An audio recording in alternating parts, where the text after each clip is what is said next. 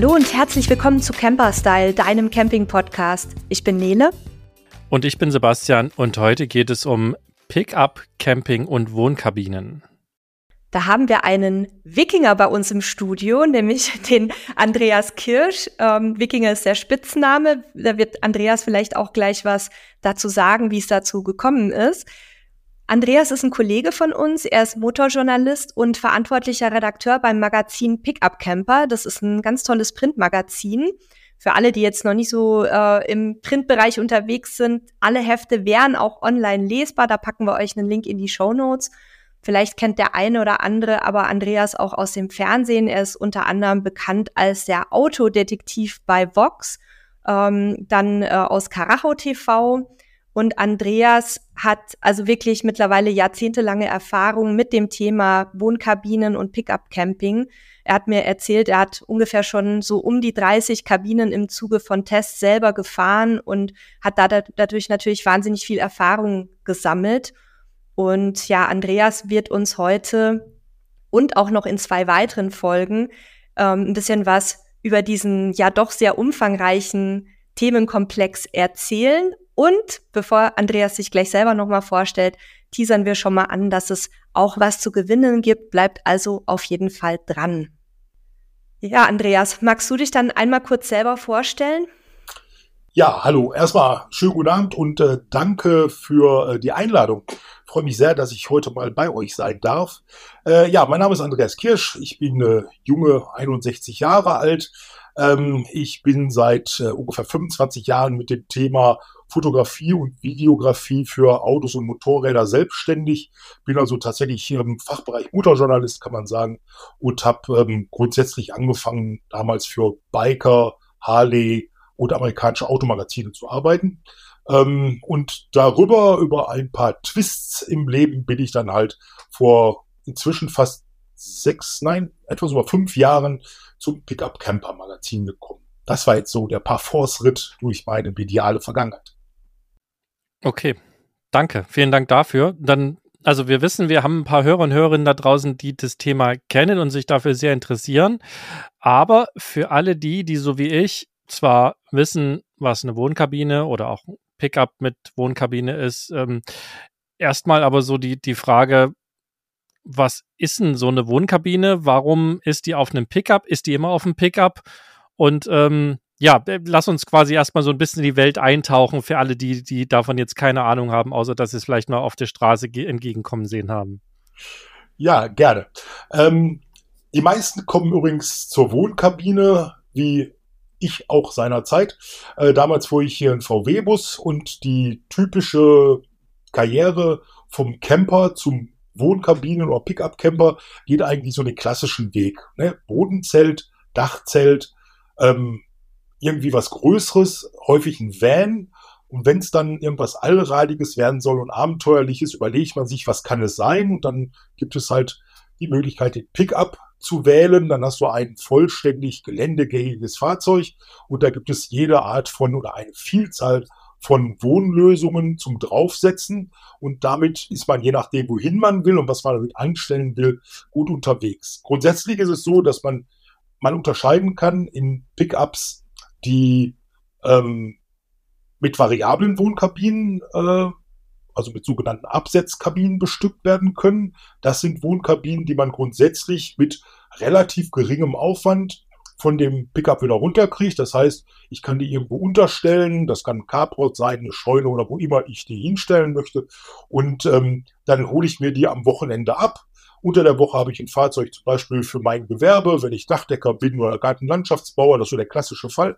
Dann habe ich aber den Wagen im Einsatz, also ich brauche kein zweites Fahrzeug, da kommen wir später noch zu, das ist ein ähm, sehr schöner Grund auch für so einen Pickup-Camper, dass man nämlich eben kein weiteres Campingfahrzeug braucht, sondern damit, mit dem Fahrzeug, mit dem ich jeden Tag unterwegs bin, dann eben auch äh, campen kann. Dann fahre ich zu dem Standplatz von, äh, zu dem Stellplatz von meinem Camper.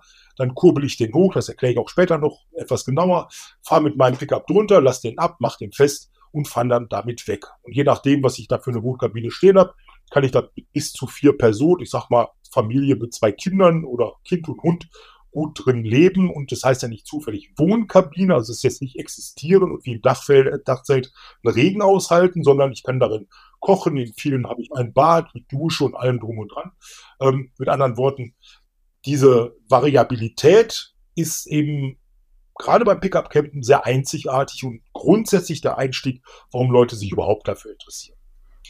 Und wenn du jetzt sagst, also vier Personen, das überrascht mich erstmal, ähm, weil das schon, also was ich bis jetzt im Kopf habe, sind diese Kabinen relativ klein, aber das ist vermutlich einfach auch ein Vorurteil, wie, wie, wie lang sind oder doch lass uns mal die Länge angucken, weil das gucken wir ja auch bei Wohnmobilen und bei Wohnwagen an. Was sind denn so die längsten Wohnkabinen, die es da so in Deutschland gibt? Ja, lass uns direkt mal klassifizieren, dann wissen wir auch, wovon wir reden. Das äh, soll jetzt nicht akademisch werden, aber grundsätzlich unterscheiden wir in, ich sage jetzt mal, drei verschiedene Wohnkabinentypen. Und die großen, von denen wir jetzt wahrscheinlich dann zunächst mal sprechen werden, die auch alle so im Kopf haben, das sind die sogenannten Hardwalls. Also die sind komplett stehhoch innen drin und ähm, sind aus einer festen Wand. Da fährt nichts rauf, nichts runter. Sie haben kein Klappdach, sondern die sind in sich wie ein kleiner Wohnwagen, nur dass sie keine Räder haben und dafür hinten auf einem Pickup transportiert werden. Dann die zweiten sind sogenannte Offroad- oder Klappdach- oder Pop-up-Dach-Kabinen. Das sind deutlich kleinere Kabinen, die zum Wohnen, ähnlich wie bei einem VW-Bus, ähm, entweder ein Klappdach haben, das ist dann nur an einer Seite angelenkt, meistens vorne, oder eben ein sogenanntes Pop-up-Dach, das geht dann an allen vier Ecken hoch man hat über den meist gesamten Grundriss der Kabine dann eben äh, eine durchgehende Höhe. Und das dritte sind sogenannte Plattformkabinen. Da kommt dann die Pritsche, also sprich die eigentliche, äh, das eigentliche Heckbett, so sagt man, die Ladefläche vom Pickup weg, wird durch eine Plattform ersetzt, die entweder selbst gebaut wurde oder so erhältlich ist. Und da kommt dann eine große Kabine drauf. Hat auch gewisse Vorteile, gehen wir gerne später noch drauf ein. Aber bleiben wir mal beim Klassiker, bei der Absetzkabine als Hardwall. Und da gibt es, ähm, ich sage jetzt mal drei Klassen. Das eine ist die 140er, das heißt, die hat eine Bodenlänge von circa 140 Zentimeter. Und diese Bodenlänge entsteht von der Vorderkante der Ladefläche bis kurz vor der Heckklappe. Da kann man noch die Heckklappe zumachen. Die Breite entsteht natürlich, wird begrenzt bei so einer Kabine durch die Breite zwischen den Radkästen. Und manche Kabinen gehen hinter den Radkästen, in Fahrtrichtung hinter den Radkästen sogar noch ein bisschen auseinander, weil die Durchfahrts- äh, oder die, die durchreiche Breite der Ladeklappe ähm, ist breiter als die ähm, Breite zwischen den Radkästen. Das heißt, ich habe so eine Ladeklappe von 1,50, 1,60 vielleicht. Da kann die Wohnkabine auch knapp 1,60 breit sein. Zwischen den Radkästen sind es meistens so 1,35, 1,40. Da verschlankt sie sich etwas und geht dann über die gesamte Ladefläche. Das sind die sogenannten 140er. Die sind sogar so gebaut, dass sie bei einer Doppelkabinen-Pickup noch so kurz sind, dass man die Ladeklappe zukriegt. So. Dann haben wir aber die klassischen 100, äh, 200er. Die sind so lang, dass sie schon nicht mehr mit ähm, Heckklappe gefahren werden können. Sind zwei Meter Bodenlänge. Aber dadurch, dass ja noch ein Alkoven oben drüber ist, ist die eigentliche Dachlänge von ganz vorne bis ganz hinten so um die 3,50 Meter bis sogar 4 Meter, je nach Überhang. So, und dann habe ich ein vollständiges Bett im Alkoven von, wenn ich Längsschläfer bin, also Nord-Süd, wie wir sagen, Kopf meistens vorne im Alkoven, Füße Richtung Innenraum. Äh, dann hast du ein 2,10 Meter zehn langes Brett. Das ist zwei Meter breit. In der Regel sind Wohnkabinen so innen um zwei Meter breit. Dann hast du ähm, Sitzbänke für vier. Dahinter schließt sich meistens an noch eine kleine Küche mit einem Herd und einem Sink, also einer Spüle. Ähm, und auf der linken Seite und rundrum und auch unter dem Dach hast du dann äh, Hängeschränke, hast du, ähm, wenn du dann in die 240er Länge gehst, hast du sogar noch 40 Zentimeter Überhang und da passt sogar noch ein Bad mit rein. Sogar mit Dusche und Toilette. Okay, das, also das ist, sind quasi teilintegrierte Wohnmobile, eben nicht auf einem Fiat oder anderem Fahrzeug, sondern auf einem Pickup, so mehr oder weniger. Ganz genau. Und äh, okay. witzigerweise ähm, sehen die Leute ja immer nur das Stück, das über der Ladefläche aufragt. Mhm. Und ähm, aber wir leben ja in der Ladefläche. Also die, die Menschen mhm. denken immer, das Ding wäre so niedrig. In der Wirklichkeit ähm, sind aber diese Ladebordwände ja etwa 60 Zentimeter hoch.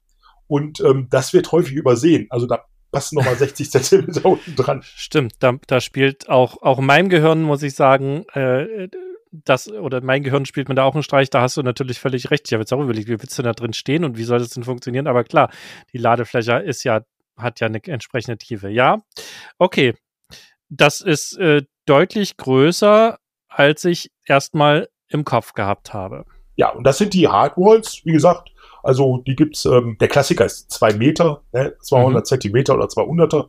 Ähm, und die steht halt auf der Ladefläche und da kannst du gut mit zwei oder zwei Leute mit einem Kind oder einem Hund mit verreisen. Ja, schon Hund, das war irgendwie äh, Stichwort. Ja, unser Hund reagiert immer auf sein Stichwort. Pünktlich. Jetzt hast du ja ähm, das so in, in einem Nebensatz gesagt, dass die, dass die Kabinen immer so breit sind, ähm, ungefähr wie das Fahrzeug. Also es gibt keine Kabinen, die nennenswert über die Fahrzeugseitenwände hinausragen, oder? Also es gibt schon sehr große Kabinen, die über die Seitenwände rausragen. Also im Schnitt ist aber keine Kabine breiter als die Spiegel rausstehen. Mhm. Ähm, ich sag mal, also selbst die großen, natürlich jetzt mal abgesehen von amerikanischen Full-Size und so weiter, wir sprechen jetzt in erster Linie von Kabinen, die auf Europa-Pickups passen, also wir Midsize nennen, der Ranger, der Hilux, der äh, L200, äh, der Isuzu D-Max, das sind ja so die wichtigsten etwa, Amarok kommt jetzt wieder. Ähm, und die sind in der Regel so um 1,84 Meter breit, diese Autos, 1,86 Meter vielleicht, plus Spiegel kommen die auf vielleicht 2,10 Meter. Und das ist so das Außenmaß der aller, aller meisten großen Kabinen. Schon so dass innen drin, man zieht immer so vier Zentimeter pro Wand ab, logischerweise. Also innen drin hast du immer so bei großen Kabinen um zwei Meter ähm, zwischen den Wänden und ähm, ja, eine Länge, Bodenlänge, wie gesagt, zwei Meter und Dachlänge von zwischen 3,50 Meter und 4 Meter. Und Stehhöhe. Ne? Also nicht vergessen, ich bin mhm. 1,93 groß, ich deutlich über 100 Kilo und ich habe da Platz drin. Ja, du hattest ja ähm, jetzt auch schon die verschiedenen Pickup-Typen angesprochen, also amerikanischer Markt, europäischer Markt. Ich würde auch vorschlagen, dass wir jetzt hier erstmal beim europäischen Markt bleiben, weil ähm, ich glaube jetzt, dass die wenigsten wirklich äh, sich einen Ami-Brummer ähm, holen werden. Aber generell kommt ja das Konzept aus den USA. Du bist ja selber auch schon, ich glaube, seit den 90ern als Pickup-Camper unterwegs. Aber die Geschichte reicht noch viel länger zurück. Kannst du da noch ein bisschen was erzählen? Das finde ich nämlich auch ganz spannend, mal zu sehen, woher kommt es eigentlich, dieses Konzept? Also wenn man ganz weit ausholt, das tue ich jetzt nicht so ganz weit, aber wenn man ganz weit ausholen würde, würde man das sogar bis in die Zeit der großen Depression zurückverfolgen äh, können in den USA. Wir kennen alle John Steinbeck, Früchte des Zorn, zumindest mal von gehört. Ähm, da wird die äh, Geschichte der Familie Jode beschrieben, kennt man auch von Bruce Springsteen, The Spirit of Tom Jode, hat da ein Album drüber gemacht. Und da fuhren die Okies aus Oklahoma auf der Suche nach Arbeit ähm, die Route 66 ab bis, also die Mother Road, ähm, bis nach Kalifornien, um dort als Erntehelfer tätig zu werden und ihr Leben durchbringen zu können und ihre Lieben durchbringen zu können. Und selbst in diesem Buch Früchte des Zorns verreist die Familie Jode oder fährt auf einem LKW den sie vollgepackt haben mit ihrem gesamten Hausstand. Und auf diesem LKW wird während dieses Buches gelebt und gestorben. Tatsächlich. Also das Buch ist richtig gut. Das kennt man, ist auch ein Klassiker. So, und ähm, das heißt, also das ist schon Hinweis darauf, dass ganz früh LKWs zu ähm, Transportern für auch Hausstand und für auch Personen umgebaut wurden. Daraus folgte etwas später in den 40er Jahren dann tatsächlich der Bau der ersten Wohnkabinen. Die waren zunächst mal fest. Wir würden es heute Wohnmobile nennen. Also auf dem Plattformrahmen eines normalen LKWs in den 40ern hat man dann irgendein Wohnhaus draufgebaut. Mehr oder weniger originell. Und ähm, in den äh, 40ern kam dann äh, es zum ersten Mal zu ähm, dem Bau einer Wohnkabine. Und zwar äh, haben zwei Hersteller Anfang der 40er Jahre, äh, der eine ähm, hieß Creed, hat den Creed Camper entwickelt. Das war nichts anderes als ein kleines Häuschen hinten auf den damaligen Pickups. Da gab es aber schon Stehhöhe drin tatsächlich, aber der ging nur bis zum Führerhaus, bis zum Fahrerhaus und bis zur Heckklappe.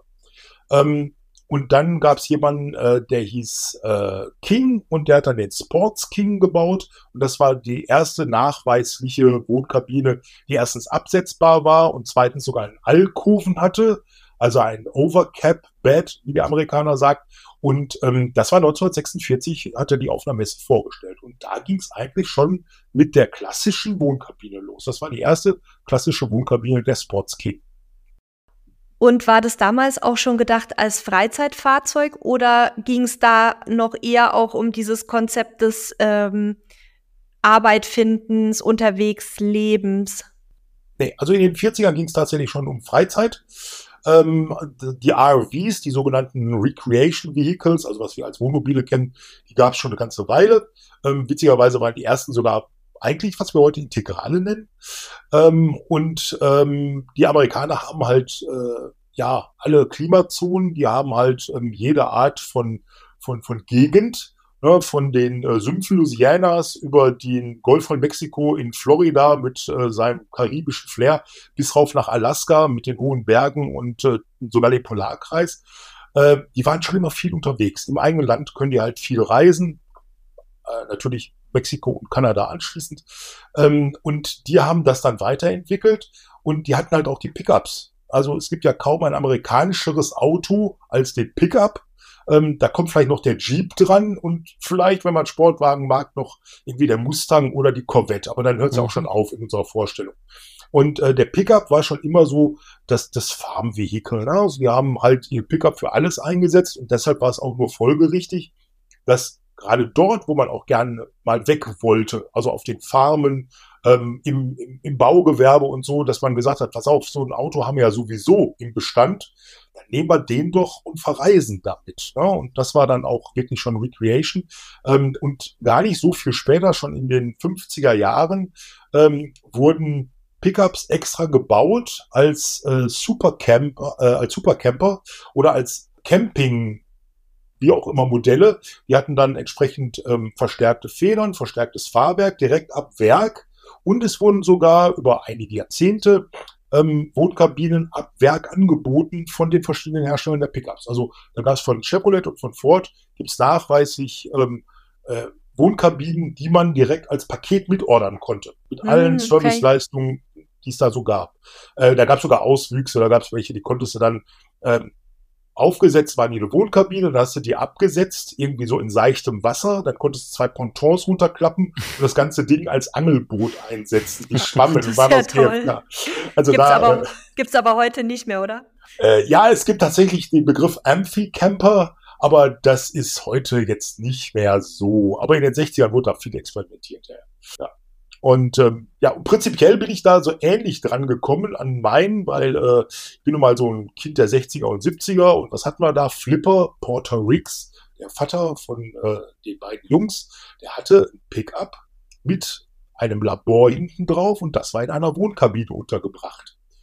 Und ähm, dann gab es die Serie Petrocelli, ein Anwalt, der außerhalb von Phoenix äh, baute der äh, in Phoenix Rechtsanwalt war für schwierige Fälle, Krimi natürlich, Krimiserie.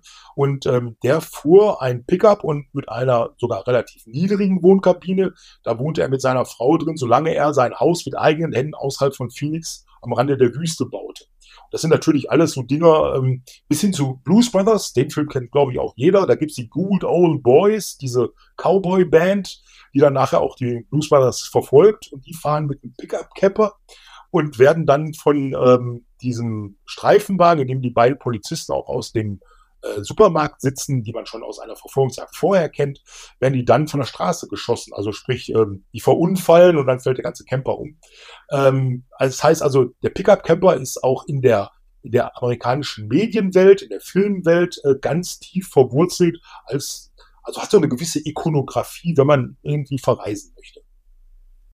Jetzt Jetzt sind ja die Pickups in den Staaten ein bisschen größer als hier in Europa. Also wenn ich jetzt vergleiche, also, also ne, schon alleine die Straßen sind ja, sind ja deutlich weiter angelegt und ähm, hier in Portugal, wo ich sitze, gibt es tatsächlich auch viele Pickups, ähm, allerdings nicht so, wie wir sie uns jetzt in Amerika vorstellen, sondern sind eher diese Toyotas, die dann hinten links und rechts so eine, so eine Holzverschlag drauf haben, dass man eben wirklich viel transportieren kann. Die sind auch meist schon tausend Jahre alt und äh, quietschen und fahren nicht sonderlich schnell, aber die fahren auf jeden Fall noch. Aber die, die amerikanischen Pickups sind ja doch zum großen Teil höher, breiter, schwerer, oder? Also inzwischen schon. Ähm, wir haben ja nicht zufällig das äh, Pickup im Vornamen bei Pickup Camper. Also äh, damit kennen wir uns natürlich auch aus. Äh, anfangs waren das ganz normale Lastkraftwagen, also Kleinlaster würden wir sagen, für den Farmtransport und fürs, äh, fürs Baugewerbe, sagen wir mal, ähm, die oder, oder für die Post. Also so Deliveries, ne, ähm, was wir heute hier also als VW-Bus haben oder als VW-Pritsche. Beziehungsweise ist die Entsprechung des amerikanischen Pickups aus den 80ern eigentlich so unsere T3-Pritsche. Ähm, es gab vorher ja eigentlich keine echten Pickups auf dem europäischen Markt. Und die frühen Pickups in den USA hatten auch, weil sie eben als Nutzfahrzeug angelegt waren, in der Regel ein Single Cap, also einfach nur eine Kabine für den Fahrer und der saß direkt vor der Scheibe, ähm, also vor der Heckscheibe und dann schloss sich die Ladefläche an, möglichst groß, möglichst lang, um was damit transportieren zu können, sei es Heu, Holz oder Baustoffe. Und ähm, dass das so losging, dass dieses, dieses Fahrzeug Pickup in der breiten Bevölkerung ankam, ähm, das gab es eigentlich erst ähm, im Zuge der späten 60er, Anfang der 70er. Äh, da brachten Ford den Ranchero und ähm, äh, Chevrolet den El Camino raus. El Camino, der Freund.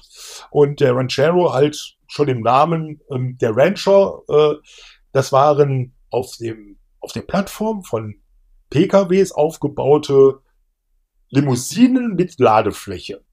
Und das hielt nicht lange vor, aber die wurden ganz gut gekauft, sodass man dachte, ach, gib doch mal dem normalen Menschen, der eigentlich gar keinen Verwendungszweck hat, aber als Lifestyle-Laster, der vielleicht sein, sein, sein keine Ahnung, äh, sein Ruderboot zum äh, Fischen mitnehmen möchte, sein Motorrad in die Wüste zum, zum Motocross fahren äh, oder einfach seine Campingausrüstung, gibt dem doch mal einen komfortableren Pickup mit einem anderen Fahrwerk, mit einer schöneren Ausstattung, gibt dem mal vielleicht eine, eine Aircondition, ähm, gibt dem äh, so einen Grünkeil oder, oder getönte Fenster. Und da kam es dann dazu, dass die Autos so viel größer wurden. Heute werden ja alle Autos größer, auch unsere hier in Europa werden größer. Ich habe gerade gestern oder vorgestern noch den Mini aus den 70ern neben den Mini Clubman von heute gestellt. Das ist ja ne, so ein BMW-SUV, der eigentlich gar nicht mehr Mini heißen dürfte. Und äh, das ist ja mit allen Autos so passiert. Nur in den USA, das sagst du ganz richtig, gibt es einfach mehr Platz.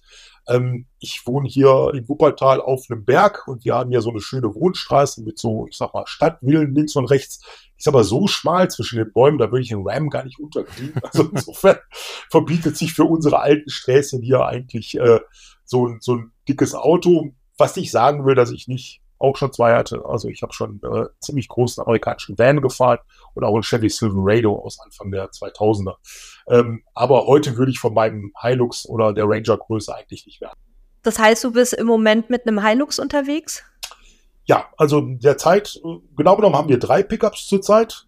Der Hilux ist der Redaktions-Pickup und das ist auch unser ähm, Projektfahrzeug. Äh, ich weiß nicht, ob ich das sagen darf, aber der wird von Toyota Weigler oder Autohaus Weigler aus ähm, Leverkusen aufgebaut, weil das ist unser Partner ähm, bei dem Projekt. Ähm, das ist eine große Toyota und, und Offroad-Spezialistentruppe dort. Und wir wollen natürlich jedwede Wohnkabine auf unseren Autos fahren können. Also haben wir uns lange Gedanken dazu gemacht, welche Räder, welches Fahrwerk, welcher Aufbau wichtig ist, um diesen Hilux auf alles vorzubereiten, was ich so an Testkabinen bekommen kann. Und ich nehme jede, ja, beinahe jede Kabine, wann immer möglich, auch mit ins Gelände. Und ähm, zu Gelände fahren kommen wir bestimmt noch, aber das muss das Auto alles können. Und das ist eben, ähm, ich sage jetzt mal, mein Labor, weil ich weiß, wie der sich verhält. Und wenn ich jetzt eine Wohnkabine draufkriege, die ein bisschen kopflastig ist oder ein bisschen hecklastig oder Wankneigung zeigt, dann merke ich mit meinem Popometer, die verhält sich aber anders als zum Beispiel Kabine A oder B. Und ähm, deshalb ist es nicht ganz unwichtig, immer dasselbe Auto darunter zu haben, weil man halt weiß, wie es sich verhält und weil man dann auch die Veränderungen leicht feststellen kann. Ähm, dann haben wir noch einen alten, der ist fürs Herz, ein 2001er L200 äh, Turbodiesel. Den äh, retten wir alle naselang mit ein bisschen Taschengeld vor dem Ableben. Und ähm, dann gibt's jetzt gerade einen Dauertester, ein äh, flammneues Auto, einen sogenannten Jack oder Jack T8 Pro.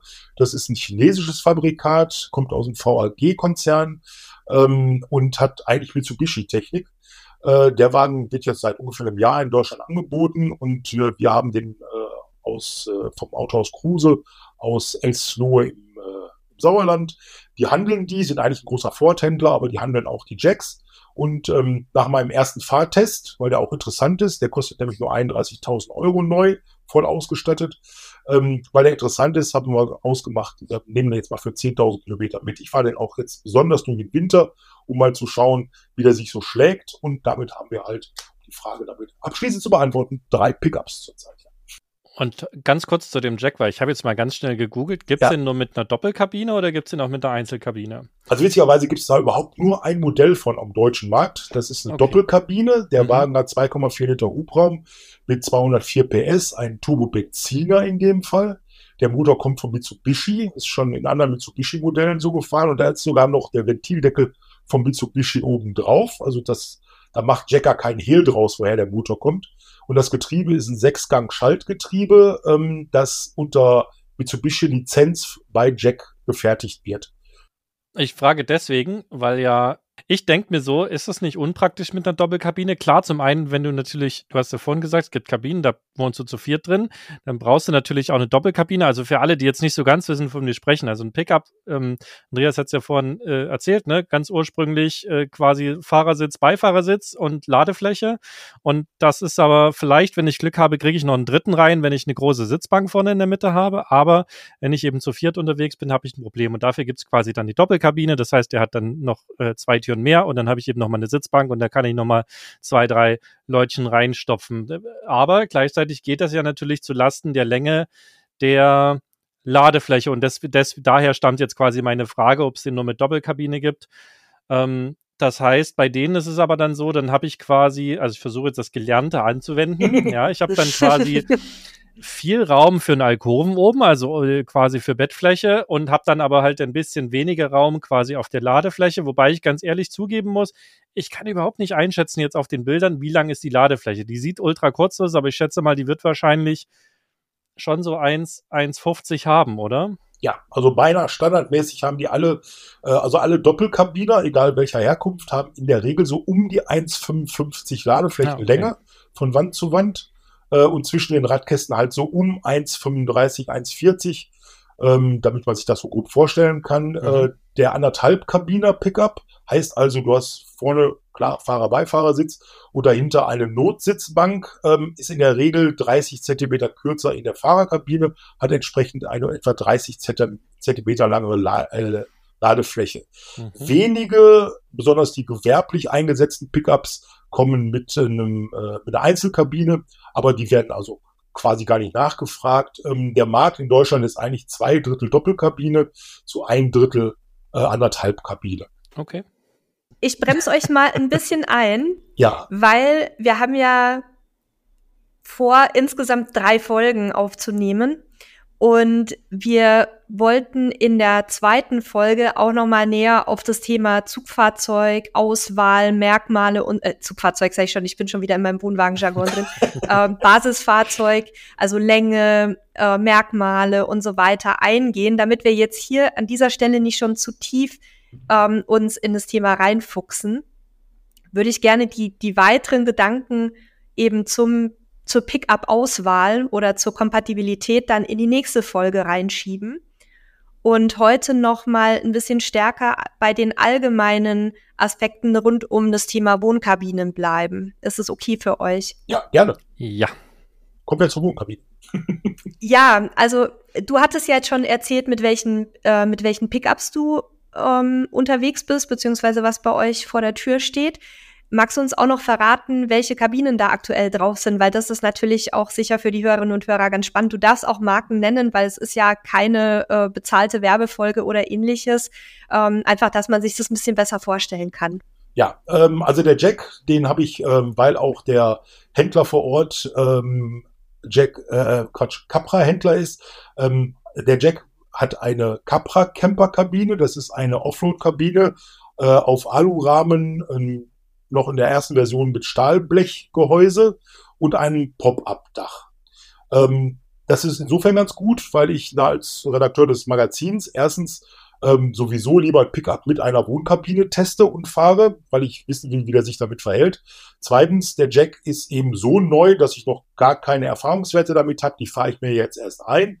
Insofern macht es drittens Sinn, ein komplett flammneues, völlig unverbasteltes, serienmäßiges Fahrzeug zu nehmen und dem erstmal aufzubürden, aufzulasten, was man ihm sowieso zutraut. Der hat eine Zuladung von 900 Kilo, der Jack, und die Wohnkabine kost, äh, wiegt ähm, circa äh, 370 Kilo, wenn sie mit 40 Liter Wasser und der Kühlschrank gefüllt ist und 12 Liter Diesel für die Heizung an Bord ist.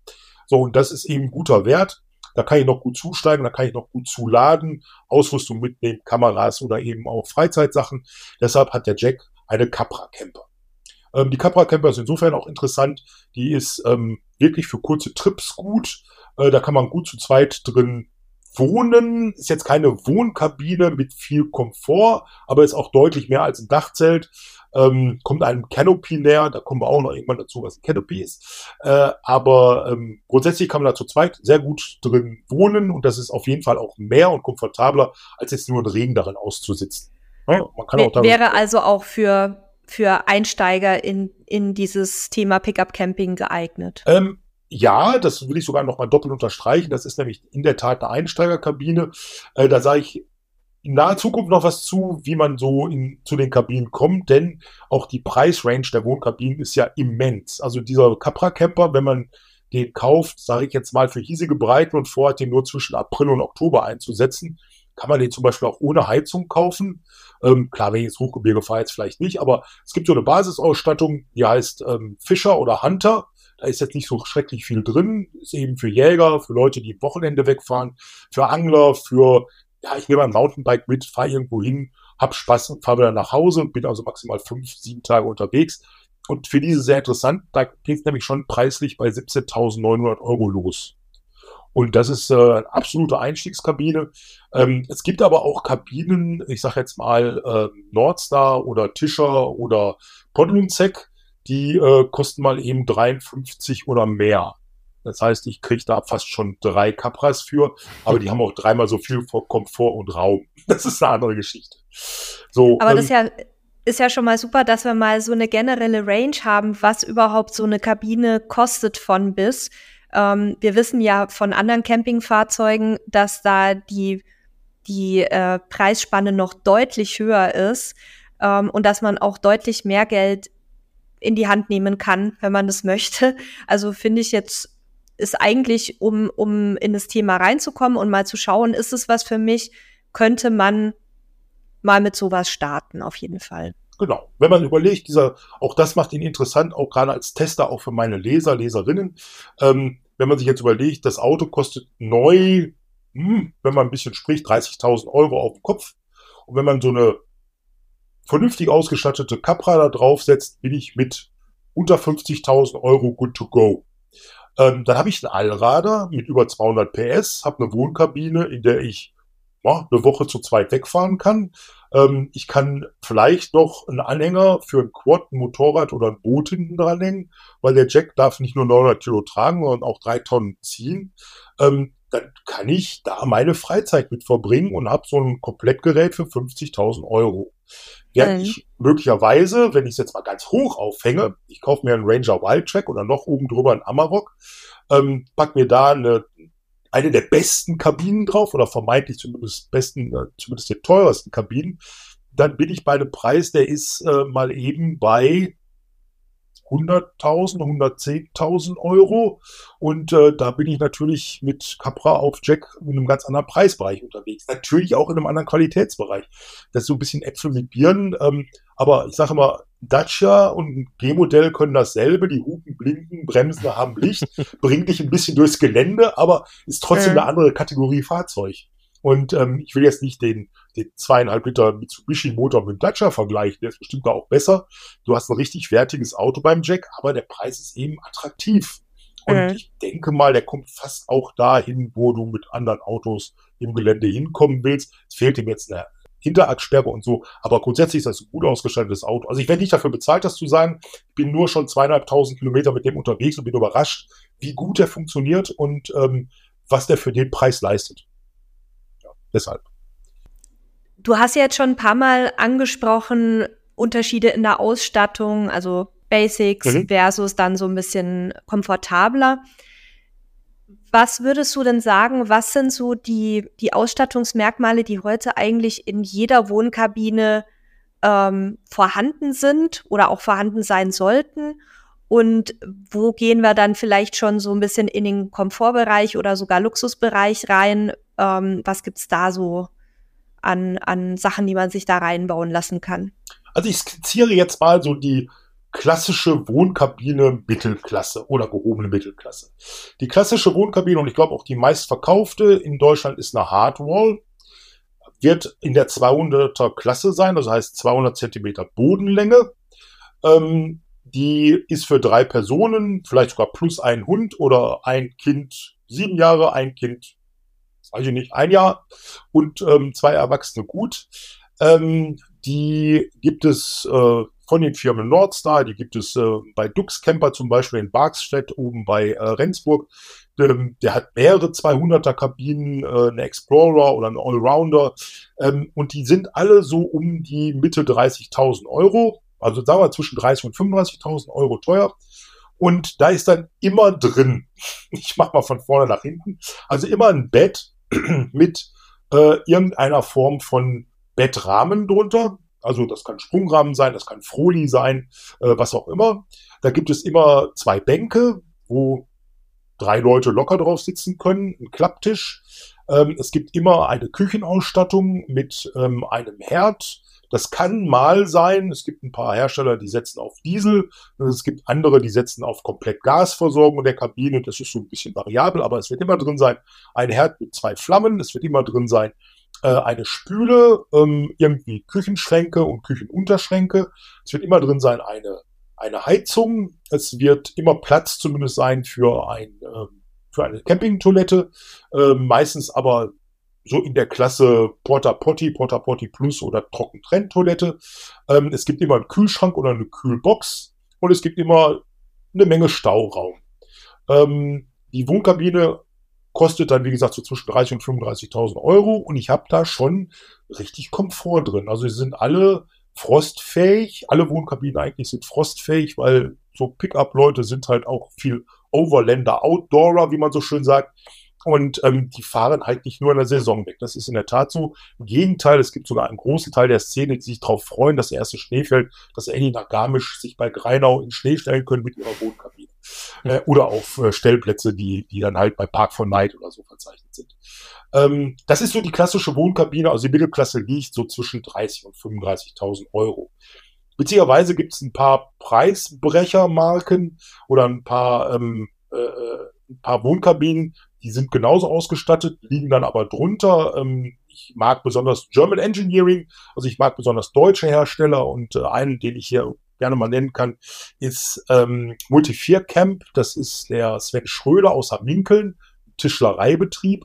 Ähm, da gibt's relativ leichte Hardwalls schon ab 25.000 Euro. Die sind dann auch schon komplett ausgestattet, auch mit so einer Basisausstattung.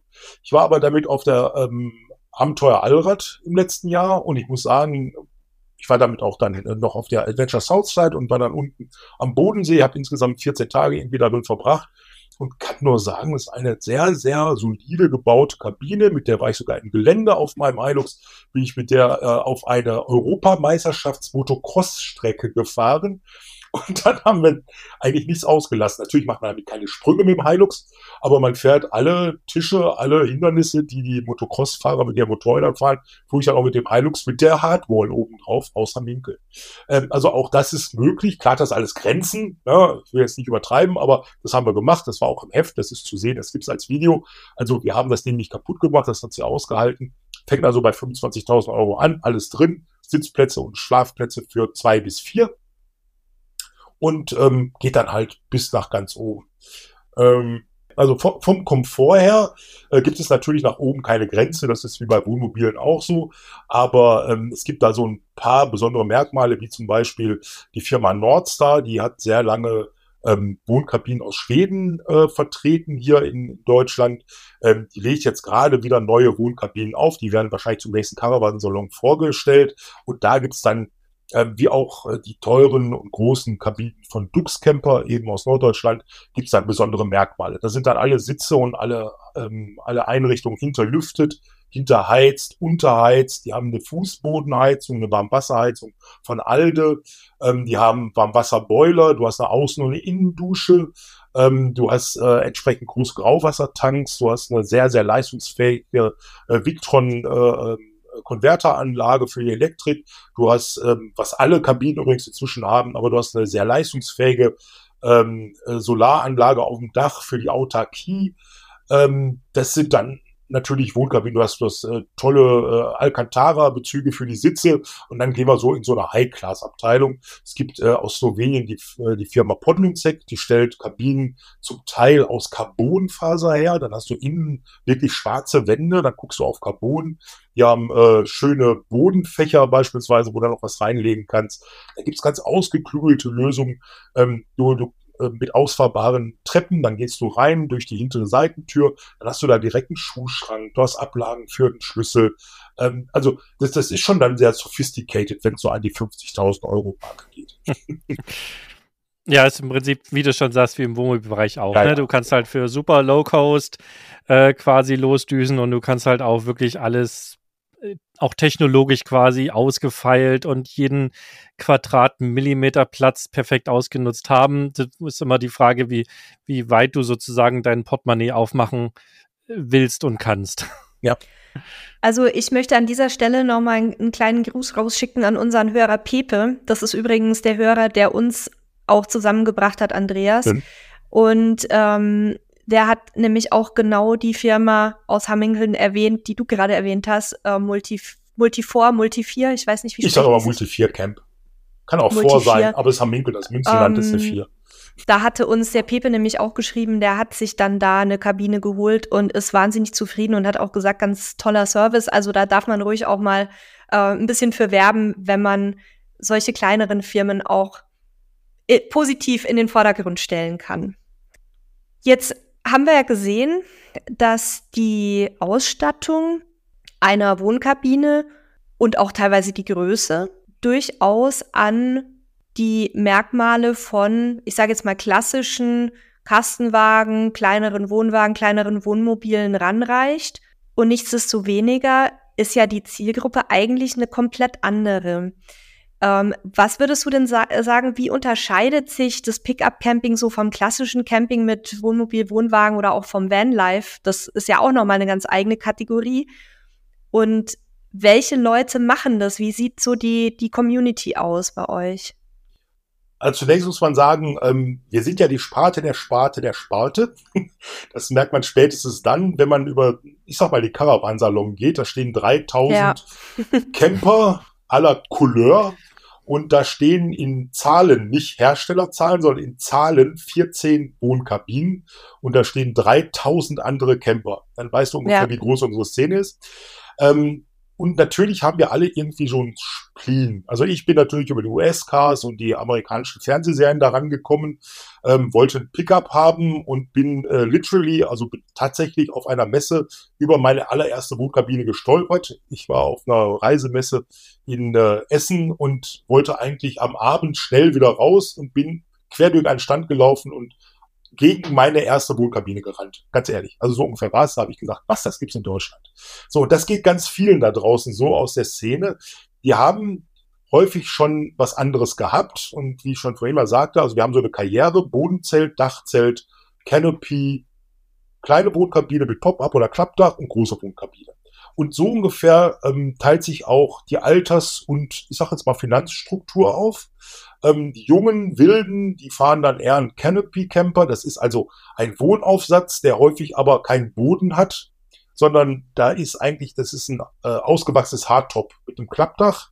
Ist ja auch schon ausgestattet, aber du wohnst tatsächlich in der, in der, in der Ladefläche. Also du kannst natürlich mhm. Boden einziehen, aber es ist keine fertige Kabine, ist unten offen und hat eine Heckwand ähm, mit einer Tür drin. Alucap ist zum Beispiel einer dieser Hersteller. Ähm, du äh, die bekommst du so ab 18.000 Euro auch. Also so eine quasi unfertige, aber Offroad-fähige Kabine.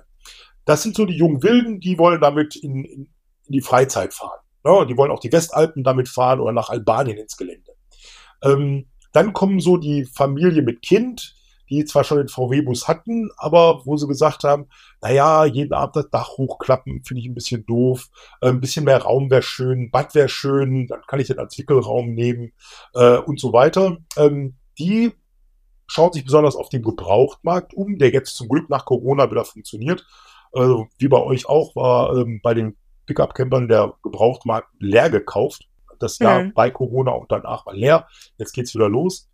Ähm, und aber der klassische Wohnkabinenfahrer, Fahrerin, also meine Leser und das Gros, das sind bestimmt 60, wenn nicht 70 Prozent, das kriegen wir so mit, sind so Menschen, die, wie ich immer so schön sage, aus dem Gröbsten raus sind. Das sind so 50-Jährige, die die Kinder aus dem Haus haben, die ihr Schäfchen im Trocknen haben, die einen guten Beruf haben, gerne mal Selbstständige, äh, Unternehmens, äh, äh, Unternehmer, ähm, die überhaupt, auch wenn sie in Anstellung arbeiten, in vernünftigen Positionen sind und die noch so ein bisschen den Wilden in sich spüren. Äh, wenn sie ein Motorrad fahren würden, würden sie sich entscheiden für eine BMW GS oder Harley Davidson Street Glide. Ähm, wenn es aber, äh, wenn's aber ein Camper werden soll, dann doch nicht so ein piefigen Integralen wie der Nachbar drei Reihenhäuser weiter, sondern dann stelle ich mir zu meiner GS natürlich auch Pickup mit einer Wohnkabine in die Einfahrt. Und ähm, die haben erstens äh, die Lust darauf, nochmal sowas zu machen und zweitens äh, haben die auch die notwendigen Gelder dafür, sage ich jetzt mal. Ähm, wobei der große Unterschied, und da muss ich mal kurz ähm, zusammenfassen, was ja die, die Wohnkabine interessant macht, im Gegensatz bei manchen zu einem Wohnmobil, ist ja, dass du die Wohnkabine zum Pickup dazu kaufen kannst, aber du musst sie nicht zulassen, kein TÜV, keine Versicherung, kannst sie versichern, aber du musst es ja nicht. Ähm, und sie steht nicht als zusätzliches Auto rum. Ja, also wenn ich jetzt, ich sage jetzt mal, Vater fährt ein Q7, ich übertreibe mal, Vater fährt ein Q7, äh, die Tochter fährt ein Mini und die Ehefrau fährt, keine Ahnung, so ein Soccer-Van, ähm, so ein Soccer-Mom-Van, dann willst du ja nicht noch ein Wohnmobil für 100.000 Euro dahinstellen.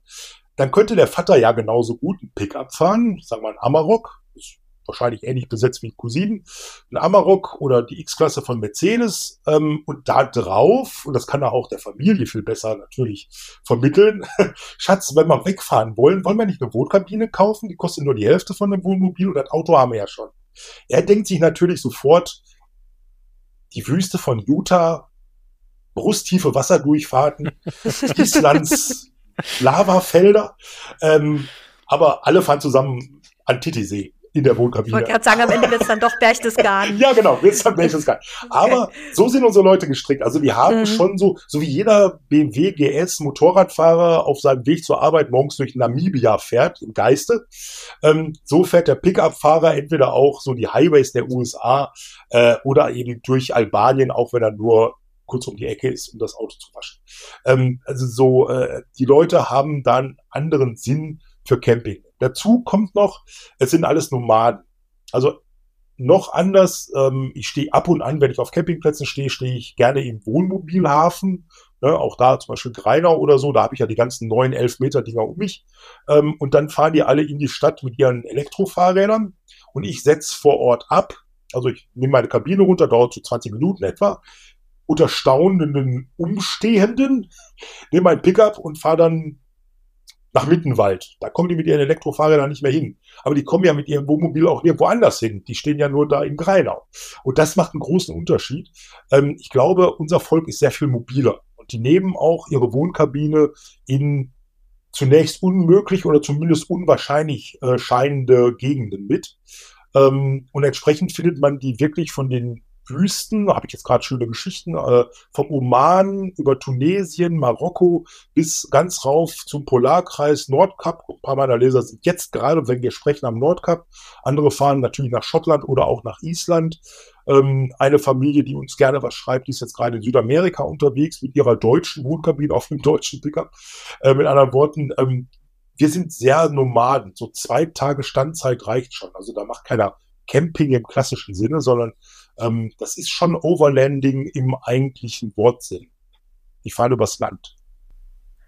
Also wenn ich das jetzt mal so für mich resümieren müsste, würde ich ja fast sagen, dass so eine Wohnkabine eigentlich oder ein Pickup mit Wohnkabine die Vorteile von Wohnwagen und die Vorteile von Wohnmobilen miteinander kombiniert. Also ich kann mit meinem Basisfahrzeug trotzdem vor Ort flexibel bleiben.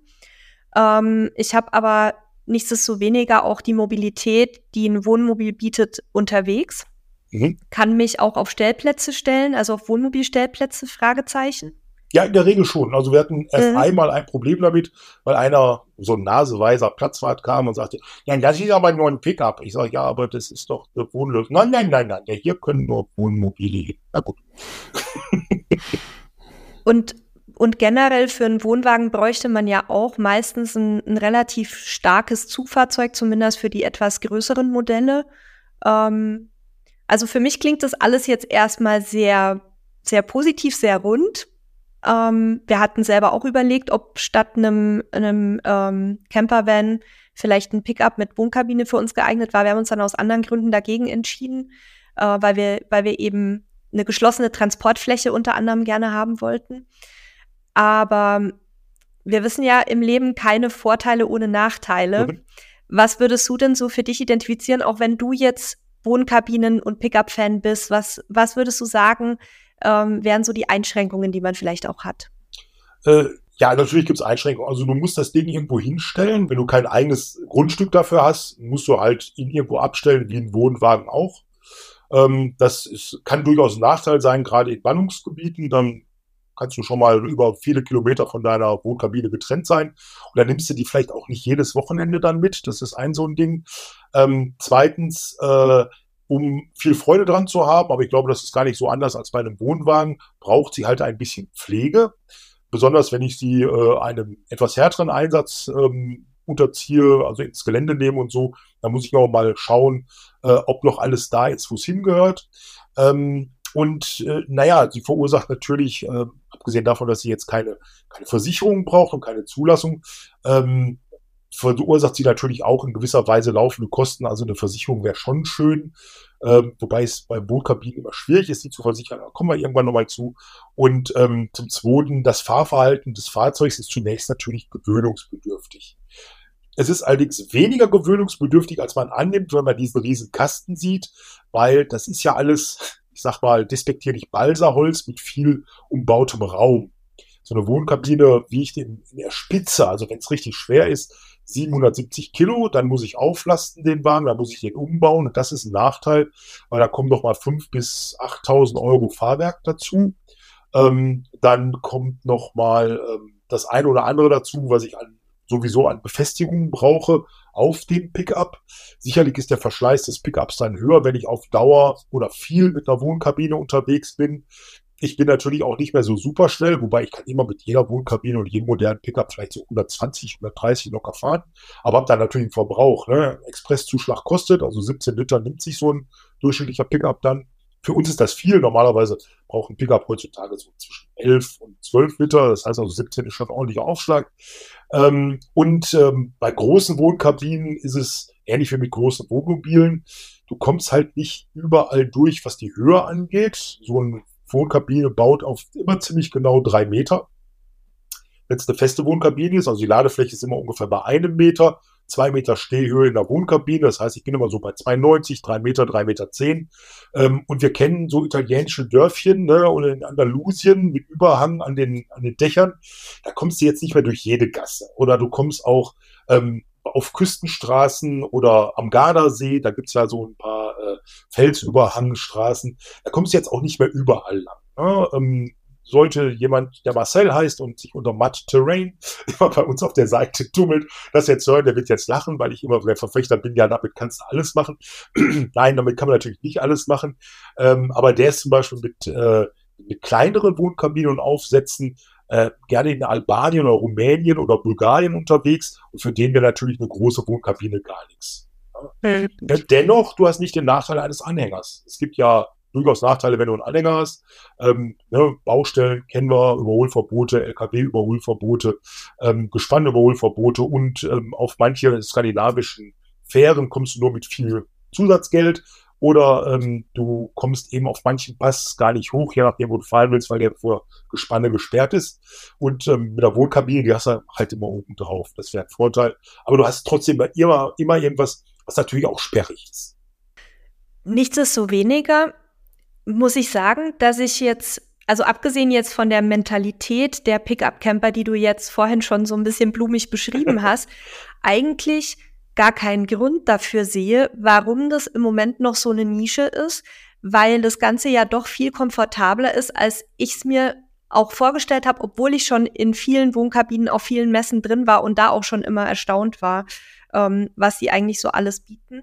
Und deswegen wundere ich mich so ein bisschen, dass man so wenige Wohnkabinen auch auf Campingplätzen sieht, weil man damit ja auch also ich sage jetzt mal, auch wenn man Abenteurer im Geiste ist, aber man könnte damit ja auch normale Campingurlaube machen eigentlich. Absolut. Ähm, ja, die Szene ist äh, nach wie vor überschaubar. Also heute noch habe ich mit einem Hersteller gesprochen oder einem großen Vertreiber gesprochen. Der hat sich gefreut, dass er im letzten Jahr, haltet euch fest, 100 Wohnkabinen losgeworden ist. Der durchschnittliche Wohnmobilhändler, der würde davon gar nicht existieren wollen, von 100 mhm. Wohnmobilen und der durchschnittliche Wohnwagenhändler schon gar nicht. Ähm, und der ist einer der bestverkaufenden in Deutschland. Ja, das Wohnkabinencenter okay. in Gevelsberg beispielsweise verkauften, verkauften in der Spitze 20 Wohnkabinen pro Monat. Das machte dann zwar 240, aber da sind die auch schon inzwischen wieder weg nach Corona. Ich schätze mal, dass bei denen auch so um 100, 150 Wohnkabinen geht. Und das sind schon so ungefähr die beiden größten in Deutschland. Ähm, das heißt, ich schätze mal, der Verkauf an Wohnkabinen in Deutschland pro Jahr liegt deutlich unter 500. Wird aber letzten Endes auch einfach damit zu tun haben, dass halt der Pickup ein recht ungewöhnliches Fahrzeug in Deutschland ist. Also kein ja. gängiges Massenfahrzeug, sag ich mal. Ne? Man fährt den SUV, wenn man ein bisschen mehr Kohle gerade ausgeben will, oder man fährt halt den klassischen Kombi oder die Limousine, aber so Pickup ist ja auch immer noch ein relativ rares Auto und das wird einfach der Zusammenhang sein. Und auf dem SUV kriege ich halt nun mal keine Wohnkabine ja. drauf, da brauche ich ein Dachzelt. Ich denke mal, dass das daher kommt. Ja, das stimmt. Das wird wahrscheinlich der Grund sein. Es ist irgendwie hier als, als ähm, ja, als breiten Sportfahrzeug sozusagen noch nicht so angekommen. Ja, und vielleicht auch mit vielen Vorurteilen behaftet, wie ich ja merke, wie ich es im Kopf habe, das ist alles enge, so ein kleines und hast du nicht gesehen, wie das ja häufig so ist von Dingen, die man, die man noch nicht kennt. Ähm, mhm. Ich muss jetzt mal ein bisschen euch darauf hinweisen, dass wir ein wenig auf die Uhr schauen müssen. Ähm, ich habe auch noch eine Frage, die, zu der würde ich aber gleich kommen. Ich würde vorher ganz kurz mh, hm, zum Gewinnspiel kommen, was Nele zum Anfang angeteasert hat. Und zwar hat der Andreas gesagt, hey, wenn ich zu euch komme, dann machen wir da mal drei Probeabos locker. Das bedeutet, von seinem Wohnkabinenmagazin könnt ihr nicht einer, sondern drei von euch äh, jeweils ein Probeabo gewinnen, das, wenn ich mich recht erinnere, vier Ausgaben umfasst. Und Die in jeder Folge. Das genau, muss man noch dazu das, sagen. Also genau, wir werden wenn ihr jetzt nicht gewinnt, habt ihr auch die anderen Folgen noch die Möglichkeit zu gewinnen. Ähm, was machen, was, was wollen wir denn die Leute dafür machen lassen? Wir haben uns ganz viel überlegt, aber das haben wir uns nicht überlebt im Vorfeld. Ich würde sagen, die Leute, ähm, die diese Folge hören, sind ja schon so ein bisschen ähm, vielleicht in dem Thema Pickup Camping drin oder ähm, interessieren sich da etwas tiefergehend dafür. Und deswegen würde ich mich freuen, wenn ihr uns mal schreiben würdet, also alle, die am Gewinnspiel teilnehmen möchten und natürlich auch alle anderen, die sich ähm, da äußern möchten, was euch am Thema Pickup Camping fasziniert und ob ihr schon konkret dabei seid oder, oder konkrete Kaufabsichten habt ähm, oder ob ihr jetzt erstmal so ein bisschen reinschnuppern wollt und euch allgemein mit dem Thema auseinandersetzen wollt. Und das Ganze schickt ihr per E-Mail an podcast.camperstyle.de. Der Rechtsweg ist ausgeschlossen. Alle, die bei Camperstyle arbeiten und Angehörige dürfen nicht mitmachen. Auch der Andreas oh. darf nicht oh. mitmachen. ähm, also schickt uns die Mail. Und zwar die Folge kommt am 24.02. raus. Und danach habt ihr zwei Wochen Zeit, uns eine E-Mail zu schicken. Das heißt, am 8.3. um Mitternacht ist quasi Einsendeschluss. Das sind sind das 14 Tage? Ist egal, bis zum 8.3. Mitternacht habt ihr quasi Zeit, uns eine E-Mail zu schicken. Alle Mails, die bis dahin reinkommen, landen im Lostopf und wir losen dann entsprechend die drei Gewinner und Gewinnerinnen aus. Ihr braucht uns auch noch keine Adresse mitschicken. Wir schicken euch dann eine kurze Gewinnbenachrichtigung und dann könnt ihr uns die Adresse schicken, die wir dann an den Andreas weitergeben.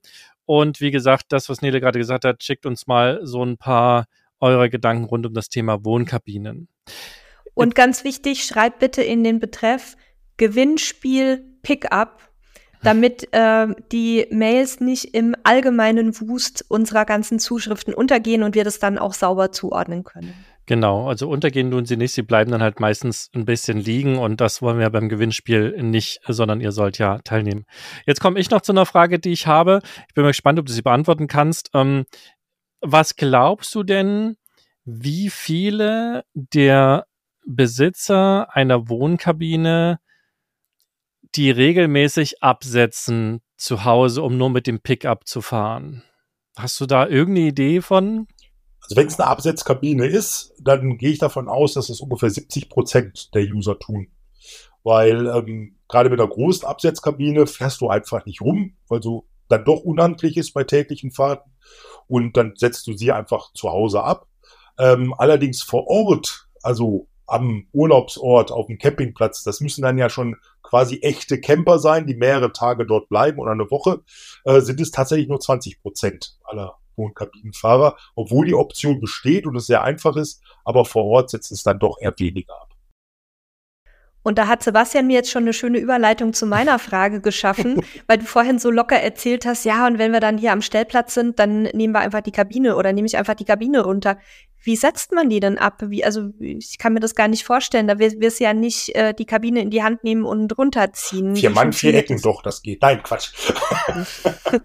also das ist ganz einfach. ähm, in der Regel, also ich gehe jetzt mal immer so wir haben ja kein Bild, insofern muss ich das immer erklären.